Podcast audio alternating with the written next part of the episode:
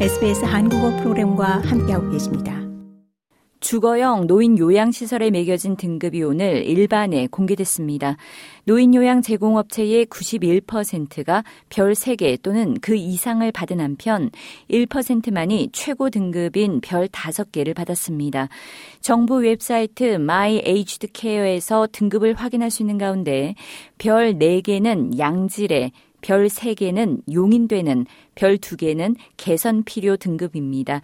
노인 요양원 실태에 대한 Royal Commission의 권고 사항에 따라 연방 정부는 노인 요양 제공업체에 대한 비교가 가능하도록 5성 등급제를 도입한 바 있습니다. 크레이그 기어 노인 옹호 네트워크 CEO는 노인 요양원 등급제 시행은 상당한 진전이라고 평가했습니다.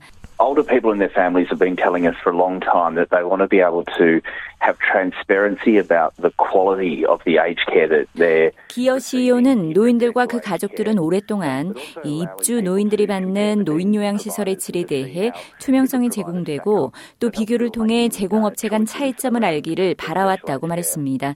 그는 등급제 도입으로 주거형 노인 요양 시설을 선택하는데 도움이 될 것이라고 기대했습니다.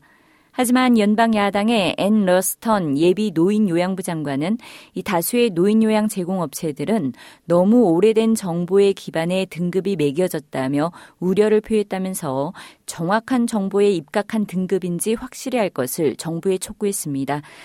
한편 호주 영양사협회는 별 등급제 도입은 올바른 방향으로의 한 걸음 전진이라고 평가하면서도 제공되는 음식의 영양가를 평가하기 위한 유사한 제도의 필요성을 지적했습니다. 로버트 헌트 영양사협회 CEO는 이 노인들의 영양 부족 문제는 심각한 이슈라고 말했습니다. Firstly, screening for malnutrition of all residents.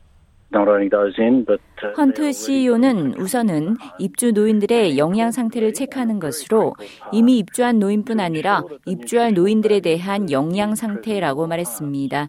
그는 또 중요한 것은 모든 입주 시설에서 제공되는 음식의 영양가를 나타내는 것이라면서 공인 영양사가 적어도 1년에 한 번 요양원의 메뉴와 식사에 대한 평가를 하도록 정부에 촉구하고 있다고 말했습니다. 더 많은 이야기가 궁금하신가요? 애플 포드캐스트, 구글 포드캐스트, 스포티파이 또는 여러분의 포드캐스트를 통해 만나보세요.